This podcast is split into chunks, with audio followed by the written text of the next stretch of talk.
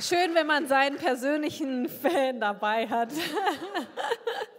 Nein, herzlich willkommen auch von mir zu diesem Gottesdienst heute Morgen. Ich soll euch ganz liebe Grüße auch von unseren Pastoren Katja und Tim weitergeben aus Portugal, wo sie gerade Familienurlaub machen. Und wir wollen sie segnen, dass Gott ihnen begegnet und sie eine richtig gute Zeit haben. Ich habe aber auch gesehen, dass zwei Menschen hier sind, die ich auch willkommen heißen möchte, nämlich Irma und Jörg de Lecter. Viele werden sie vielleicht nicht mehr kennen, aber diese Gemeinde ist auf dem Glauben unter anderem von diesen beiden, ihr dürft auch gerne mal aufstehen, aufgebaut, die diese Gemeinde hier mitgegründet haben.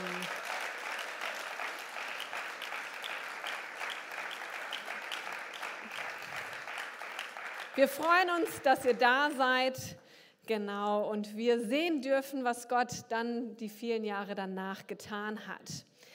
Vorletzte Woche war ich nach vier Jahren wieder in London. Und ich war auf einer christlichen Konferenz, bin alleine hingeflogen tatsächlich. Mein lieber Mann hat mich freigesetzt, war mit drei Kindern zu Hause. Das alleine ist schon Ehre wert. Eine Freundin hat zu mir gesagt, das würden auch nicht alle Männer machen. Aber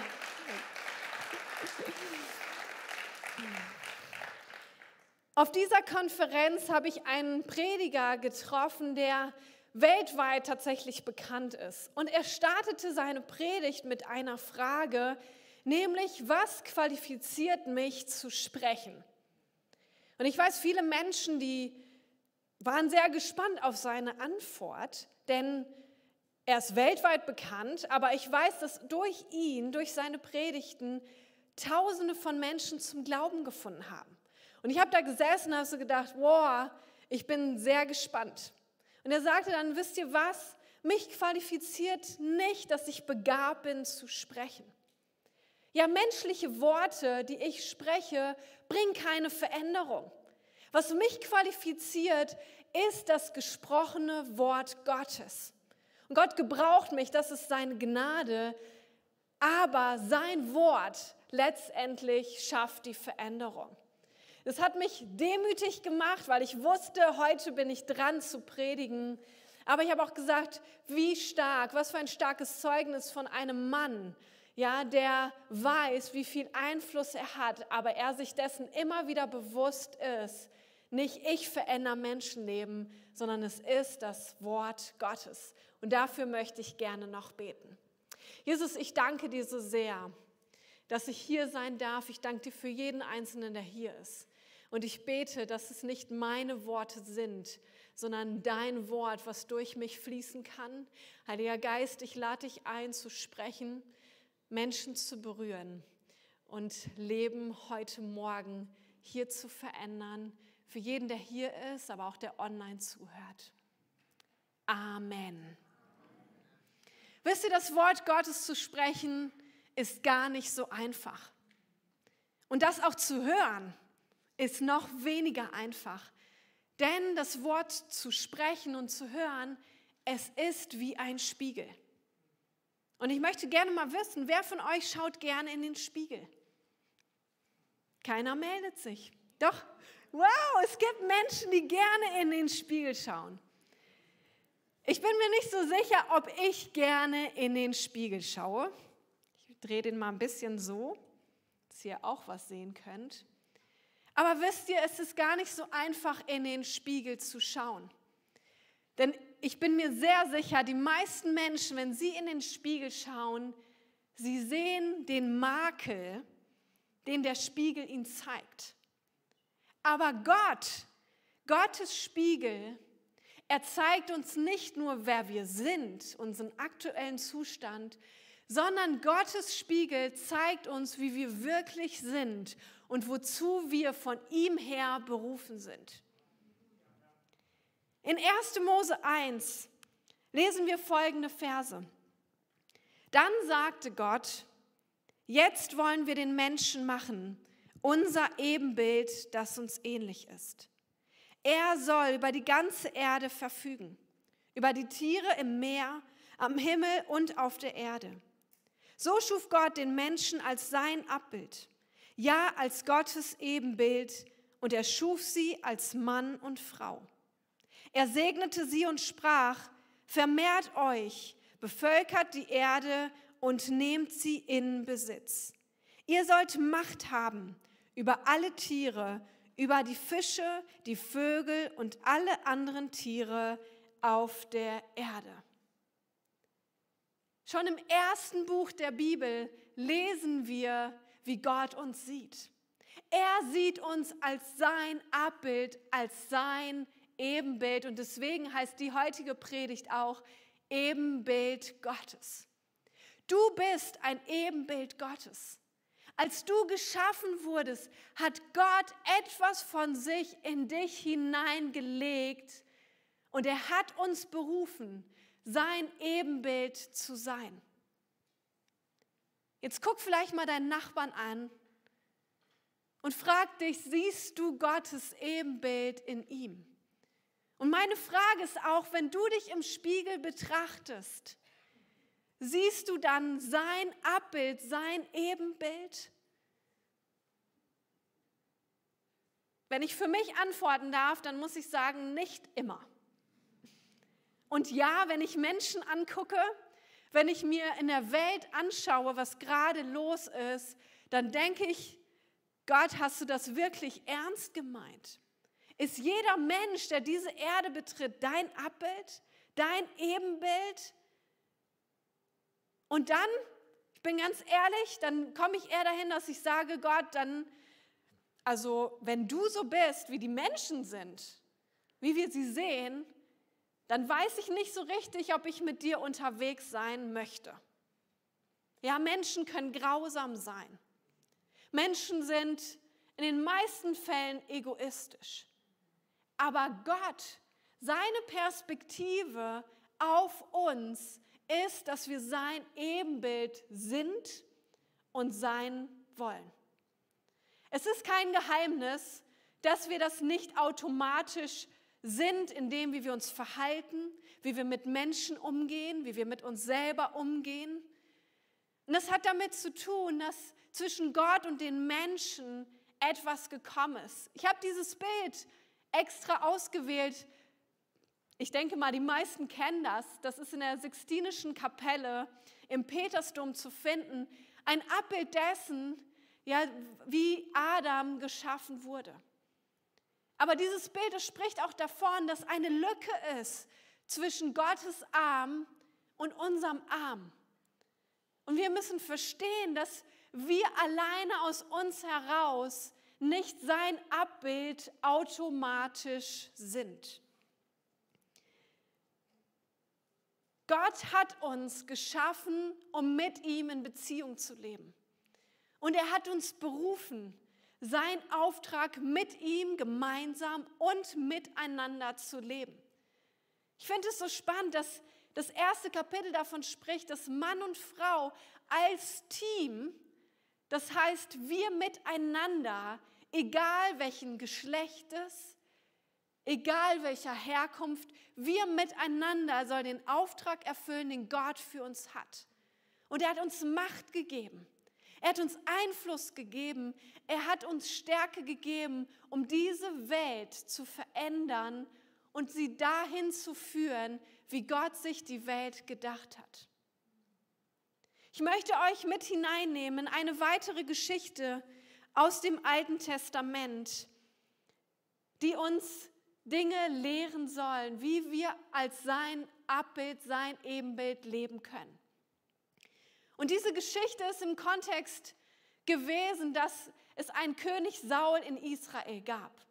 Gott hatte ihn nicht nur begabt, er hatte ihn auch berufen, seinen Auftrag auszufüllen, ein guter König für Israel zu sein. Das Volk Israel, es war auserwählt, Gottes Abbild, sein Ebenbild zu sein. Dass die Welt, also alle Menschen, die nicht zum Volk Israel gehören, sehen können, wie Gott ist. Aber Saul lebte nicht in diesem Ebenbild. Er machte einige Dinge, die Gott nicht gefielen. Und Gott hatte die Entscheidung getroffen, ihn abzulösen durch einen anderen König. Damals zu der Zeit gab es Propheten. Propheten, die den Auftrag hatten, nicht nur Gottes Wort zu sprechen, sondern auch Könige zu salben für den Auftrag. Und Gott sandte Samuel in ein kleines Dorf. Es erinnert vielleicht an die Geschichte von Jesus. Jesus selber, der nicht im Palast aufwuchs als Sohn Gottes, sondern in einem kleinen Dorf, aber berufen war, Gottes Auftrag auf dieser Erde auszufüllen. Und dann kam es zu dieser Situation, die wir in 1 Samuel lesen. Als Isai und seine Söhne eintrafen, fiel Samuels Blick sofort auf Eliab.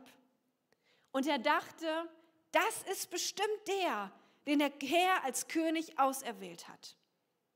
Doch der Herr sagte zu ihm, lass dich von seinem Aussehen und von seiner Größe nicht beeindrucken.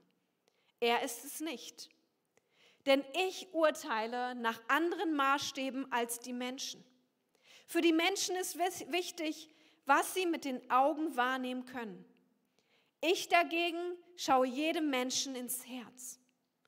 Danach rief Isai seinen Sohn Abinadab und stellte ihn Samuel vor. Doch der Prophet musste sagen, auch diesen hat der Herr nicht auserwählt.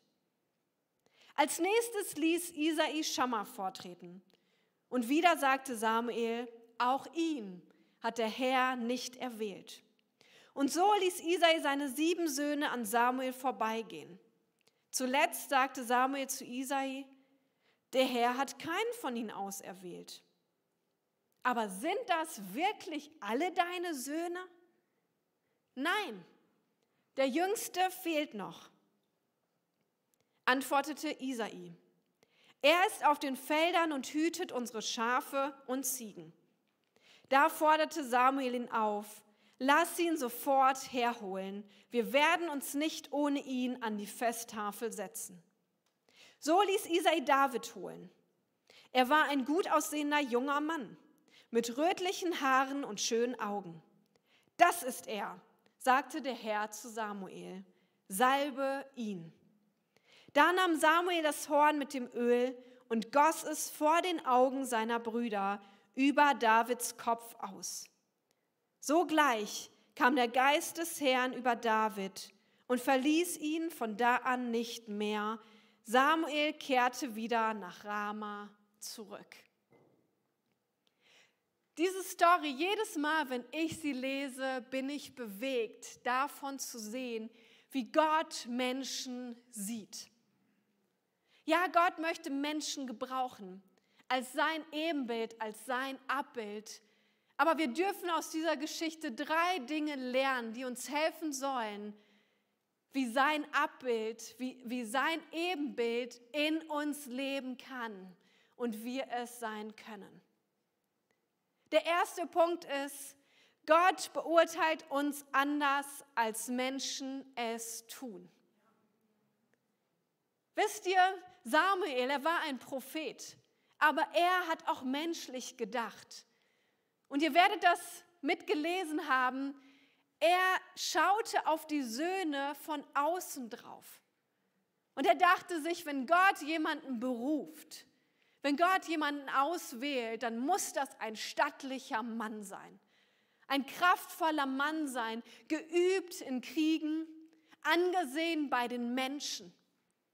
Und ja, so kann unser Blick auf Menschen immer wieder sein, dass wir sie von außen sehen wie erfolgreich sie sind, wie sie aussehen, ob sie reden können, ob sie angesehen sind.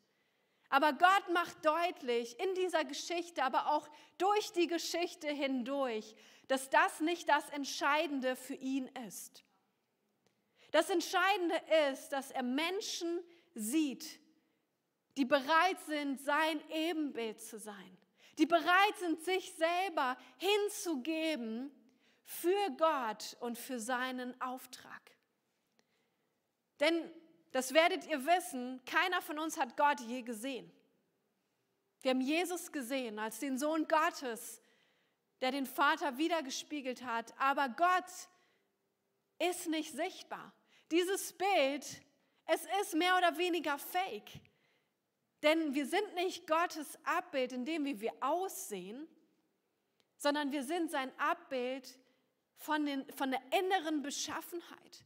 Wir tragen Eigenschaften Gottes in uns, die es gilt zu kultivieren und sich so verändern zu lassen, dass wir sein Ebenbild sein können.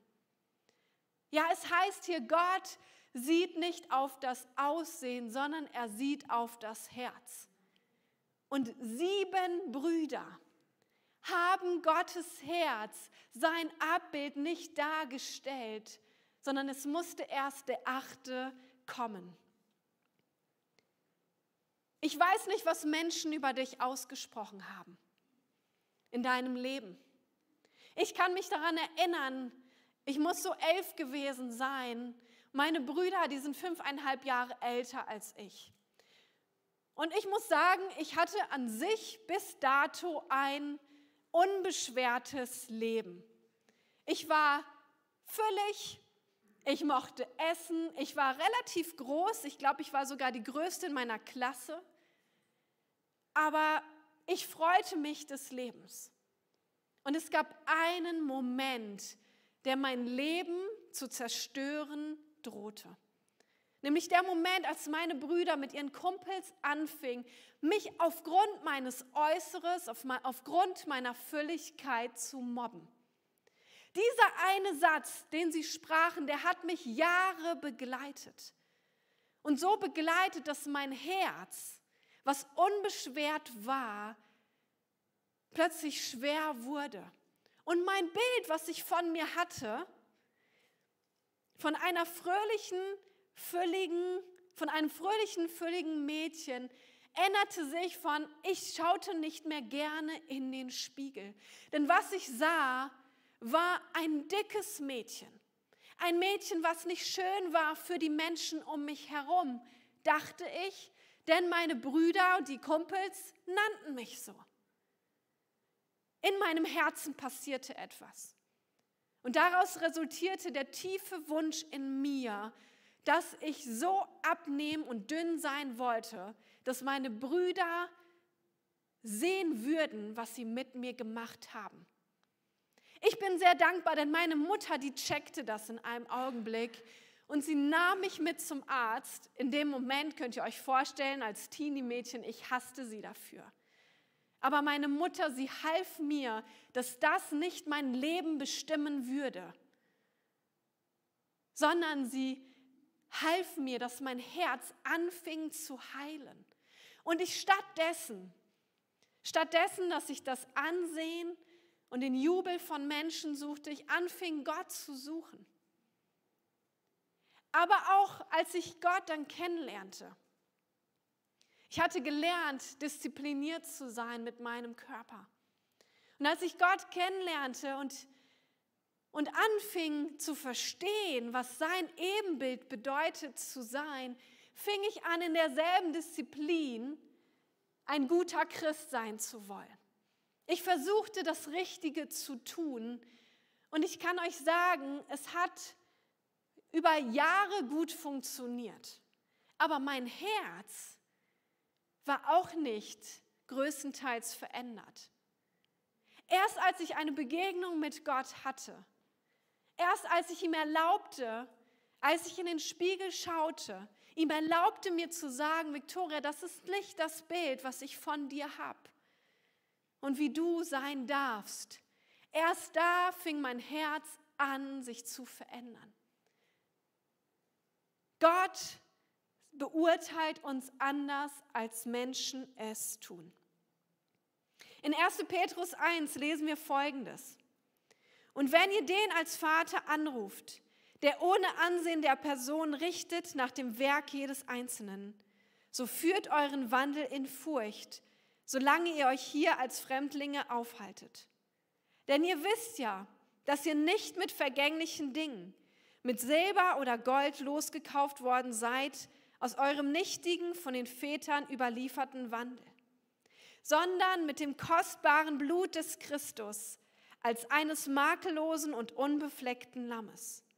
Er war zuvor ersehen, vor Grundlegung der Welt, aber wurde offenbar gemacht in den letzten Zeiten um euretwillen. die ihr durch ihn an Gott glaubt, der ihn aus den Toten auferweckt und ihm Herrlichkeit gegeben hat, damit euer Glaube und eure Hoffnung auf Gott gerichtet sein. Es ist nicht wichtig, was du vorzuweisen hast vor Menschen. Es ist nicht wichtig, wie du aussiehst. Für Gott ist es nicht wichtig, ob du erfolgreich bist. Ja, sogar noch nicht mal, ob du religiös bist und das Richtige tust. Wir lesen hier, dass unser Leben nicht mehr auf uns selber ausgerichtet sein soll. Und das ist das, was passiert, wenn wir uns in den Spiegel anschauen. Dann gucken wir von uns her und wir beurteilen uns und andere Menschen von unserem inneren Dasein. Aber wenn unser Blick auf Gott gerichtet ist, dann verändert sich unsere Perspektive. Nämlich dahin, dass wir anfangen, Gott zu fragen, wie siehst du mich denn? Wie siehst du den anderen Menschen? Wie beurteilst du ihn? Was siehst du in seinem Herzen und wie darf ich ihn sehen? Gott beurteilt uns anders, als Menschen es tun. Und er möchte, dass wir in seinem Abbild, in seinem Ebenbild leben. Und dass wir anfangen, uns und andere Menschen aus seiner Brille zu sehen, durch seinen Spiegel hindurch. Das Zweite, was wir lernen dürfen, ist, Gott erwählt häufig Menschen, die in den Augen der Menschen nichts wert sind. Zurück zu unserer Geschichte. Ich habe es schon gesagt, sieben Brüder wurden vor Samuel gebracht. Und zu jedem Einzelnen sagte er, das ist nicht der, den Gott sich auserwählt hat. Wo war David? Ja, wir müssen feststellen, er war noch nicht mal eingeladen. Samuel hatte die Einladung aussprechen lassen, dass er kommen würde, mit ihnen ein Opfer bringen würde und den neuen König salben würde. Und Isai, er hatte einen Auftrag. Er sollte alle seine Söhne hervorholen und sie sollten alle dabei sein. Jetzt stell dir mal vor, alle sind zur Party eingeladen, nur du nicht. Was würde in dir vorgehen? Du wüsstest, etwas Bedeutendes findet statt und du darfst nicht dabei sein. Ganz ehrlich, ich glaube, ich wäre beleidigt. Und nicht nur das, vielleicht würde ich auch noch eine Hassmail schreiben. Und ich meine, wir sind ja so gut unterwegs bei Social Media, da kann man so gut und gerne mal Sachen fallen lassen, wie verärgert man über Menschen ist und wie sie einen verletzt haben und so weiter. Und das ist menschlich. Aber David, er war nicht so drauf. David, und das lesen wir auch in dieser Geschichte, er hatte eine ganz tolle Aufgabe. Er durfte die Drecksarbeit machen für die Familie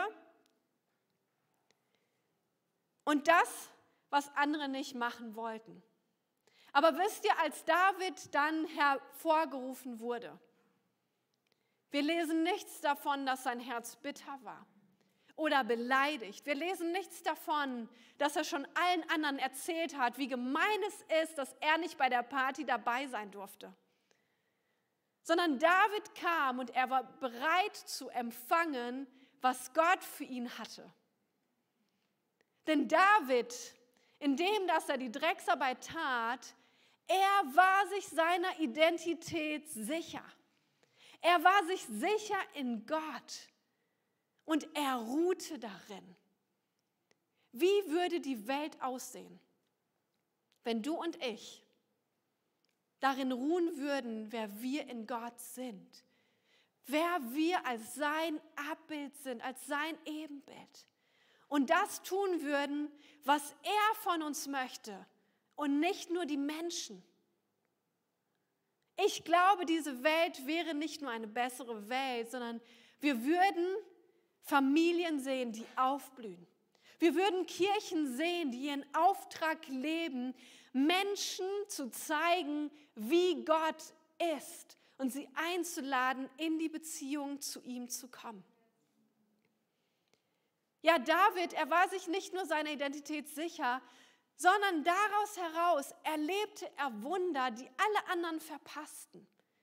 Und deswegen konnte er sein Herz bewahren. Er wusste, er ist Gottes Ebenbild. Ob er die Drecksarbeit tut oder ob er der König von Israel ist, es wird sein Herz nicht verändern, weil er weiß, ich gehöre Gott.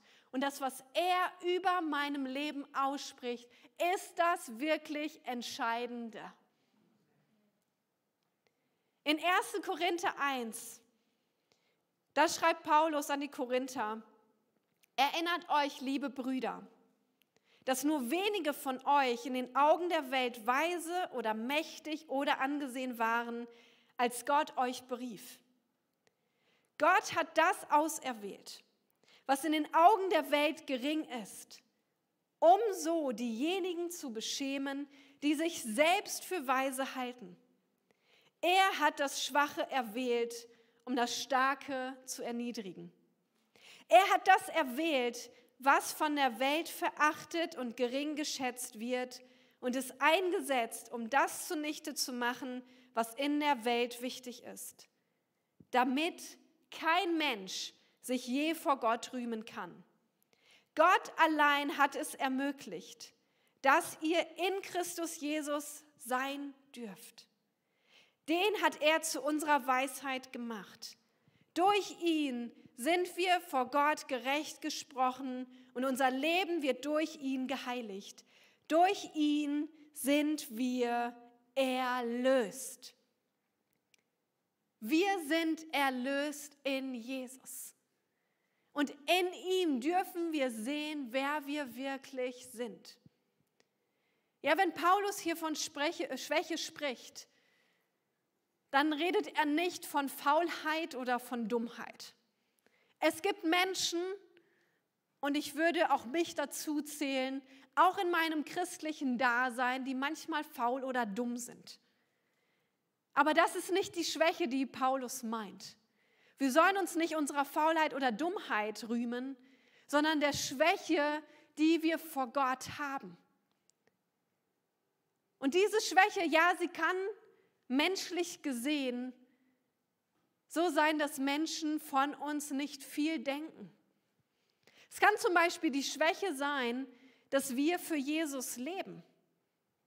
Frag mal deinen Nachbarn oder deinen Kollegen, was er von Menschen denkt, die ihr ganzes Leben für Jesus geben. Ich kann mich erinnern an den Moment, als ich entschieden habe, das Studium der sozialen Arbeit zu beenden erfolglos. Es war eine Entscheidung, die ich getroffen hatte, aus der Überzeugung heraus, dass Gott mich zu etwas anderem berufen hat, als Sozialarbeiter zu sein. Und ich bin sehr dankbar, dass es gute Sozialarbeiter gibt, die ihren Job tun in dem Wissen, dass Gott sie berufen hat. Aber ich wusste, Gott möchte, dass ich Pastorin werde. Und meine Familie, bis auf meine Eltern, sind nicht gläubig. Und ich kann mich erinnern an den Satz meines Bruders, der mir sagte, ich meine, ich hatte das beste Abi von allen meinen Geschwistern. Ich bin immer sehr gut durch die Schule durchgekommen und hatte keine Probleme. Meine Eltern mussten nie nach meinen Hausaufgaben gucken. Ich weiß noch nicht mal, ob meine Eltern mein Zeugnis je gesehen haben. Aber sie wussten, um Victoria müssen wir uns keine Sorgen machen. Ihr erinnert euch, ich habe gelernt, mich zu disziplinieren. Mein Bruder, als er hörte, dass ich Pastorin werde, er sagte zu mir, weißt du, du hast so viel mehr drauf und du wirst Pastorin. Und ich wusste in dem Moment, ähnlich wie David, ganz ehrlich, ich weiß, wer ich bin in Jesus. Ich muss den Menschen nichts beweisen. Ich muss nicht beweisen, wie gut ich in Sachen bin. Meine Aufgabe ist es, mit Jesus zu leben, seine Gnade, in seiner Gnade zu leben und die Person zu sein, die ich sein soll. Und in dem Moment wusste ich, es ist mir egal, was Menschen denken. Und ja, es gibt viele Menschen, die denken, oh, was hast du denn gemacht aus deinem Leben? Aber ich weiß, dass Gott, wenn er auf mein Leben schaut, dass er sagt, du bist mein Ebenbild. Ich habe dich geschaffen, mit mir zu leben. Ich habe dich geschaffen für einen Auftrag. Und das ist viel mehr wert, als das Ansehen von Menschen zu haben.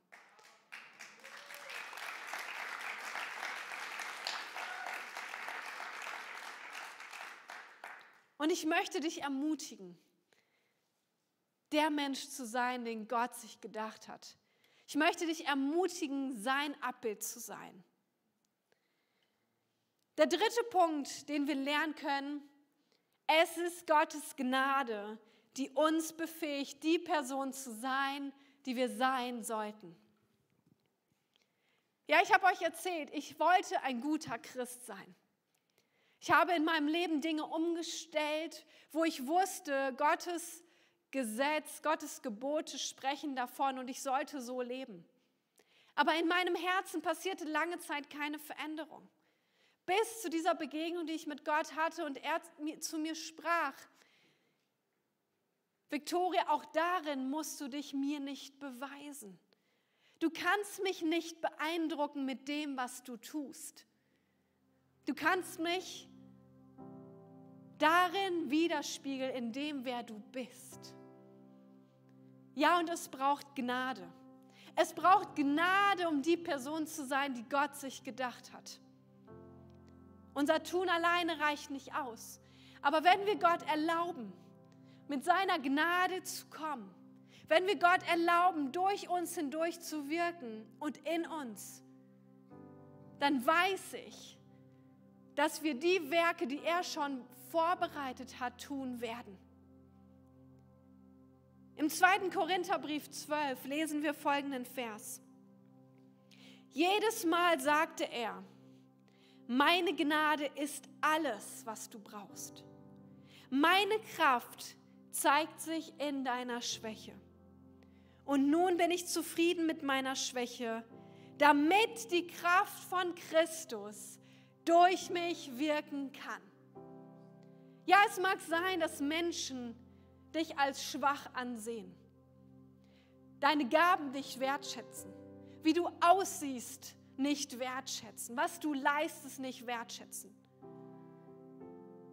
Ja, in meinem Alltag als Mama, ich weiß nicht, wie viel Wertschätzung ich wirklich bekomme, weil in der Regel wollen meine Kinder was von mir, ohne dass sie Danke sagen oder sagen, Mama, du bist so toll, wie du dich um mich kümmerst oder dass du für mich arbeitest oder dass du mir Lebensmittel besorgst. Großartig. Jede Mama weiß, wovon ich spreche. Wisst ihr aber, Gott ist anders. Gott, er schaut dich an und sieht dich als sein Ebenbild. Und ja, es gibt Schwäche, die wir als Menschen haben. Dieser Vers, den hat Gott zu Paulus gesprochen. Und Paulus, er kam aus Ansehen. Er kam aus viel Wissen. Er war einer der gefragtesten Lehrer zu der Zeit. Aber wisst ihr, als er eine Begegnung mit Jesus hatte, er wusste, dass all das, womit er sich gerühmt hat, womit Menschen ihn gerühmt haben, vor Gott nichts wert ist, sondern erst in dem Moment, wo er sagte, Jesus, mein ganzes Leben hast du. Hier bin ich. Komm du mit deiner Gnade, wirke durch mich hindurch. Da wusste er, wenn meine Schwachheit dazu führt, dass Gottes Größe, dass seine Gnade, dass sein Bild, wie er ist, durchkommt, dann bin ich bereit, auch meine Schwäche zu akzeptieren. Es braucht ein demütiges Herz, um Gottes Gnade empfangen zu können. Ja, es gibt die Momente, wo wir in den Spiegel schauen und denken, oh nein. Aber wie häufig gibt es auch den Moment, wo wir in den Spiegel schauen und sagen, auch eigentlich, ich rede jetzt nicht nur vom äußeren Sein, eigentlich bin ich doch gar nicht so schlecht. Eigentlich, wenn Menschen mich anschauen, dann sehen sie, wie gut ich bin. Dann sehen sie, was für ein fabelhafter Christ ich bin. Dann sehen sie, wie gut ich mit Menschen umgehe. Dann sehen sie, wie viel Zeit ich mit Gott verbringe. Aber wisst ihr, ein demütiges Herz ist erst offen dafür, Gott zu empfangen. Und die Gnade Gottes bedeutet zwei Sachen. Wenn wir in den Spiegel schauen, ja, dann müssen wir anerkennen, wenn wir vor Gott sind, dann sind wir Sünder. Keiner von uns, die Bibel spricht darüber, keiner von uns ist aus sich heraus gerecht. Keiner von uns entspricht dem Maßstab Gottes. Keiner von uns ist aus sich heraus ein Abbild des allmächtigen Gottes. Aber Gottes Gnade, die uns das zeigt, dass wir sündig sind vor ihm. Das heißt, ohne ihn können wir nichts tun, ohne ihn können wir nicht leben, in dem, wie er uns sieht und was er für uns hat. Die Gnade Gottes, sie hilft uns in diesem Moment, wo wir anerkennen, wir sind Sünder vor ihm. Aus uns heraus können wir nichts tun. Die Gnade Gottes, sie füllt unser Herz mit Liebe, mit Dankbarkeit für das, was Jesus für dich und mich getan hat. Denn er ist in diesem Bild gesprochen. Er ist in diese Lücke gegangen. Er hat die Lücke ausgefüllt durch seinen Tod am Kreuz, wo er ein für alle Mal gesagt hat, es ist vollbracht. Jeder, jeder, der sich vor Gott demütigt und sagt, hier bin ich, ich bin ein Sünder, aus mir heraus kann ich nichts tun, der empfängt Gottes Gnade. Und aus dieser Gnade heraus dürfen wir uns sicher sein, wir sind ein Ebenbild Gottes und wir dürfen die Person sein, die er sich für uns gedacht hat.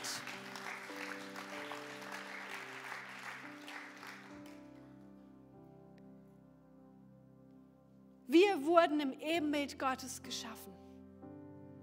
Wir wurden geschaffen, um die Werke, die Gott vorbereitet hat, zu vollbringen. Und aus Gnade heraus dürfen wir dazu beitragen, dass Gottes Sichtweise für diese Welt, für Menschen sichtbar wird, indem wir sie in uns, an unserem Herzen wirken lassen, durch uns hindurch. Amen. Ich möchte dir heute zusprechen, dass du Gottes Ebenbild bist. Ich möchte dir zusprechen, dass du wunderbar gemacht bist. Gott sieht dich anders, als Menschen dich sehen. Ja, selbst wenn du von dir denkst, du bist nicht viel wert, und vielleicht haben Menschen das über dich ausgesprochen, möchte ich dir zusprechen, Gott warst du so viel wert, dass er selbst seinen Sohn hingegeben hat, dass du wieder in Beziehung mit ihm sein kannst.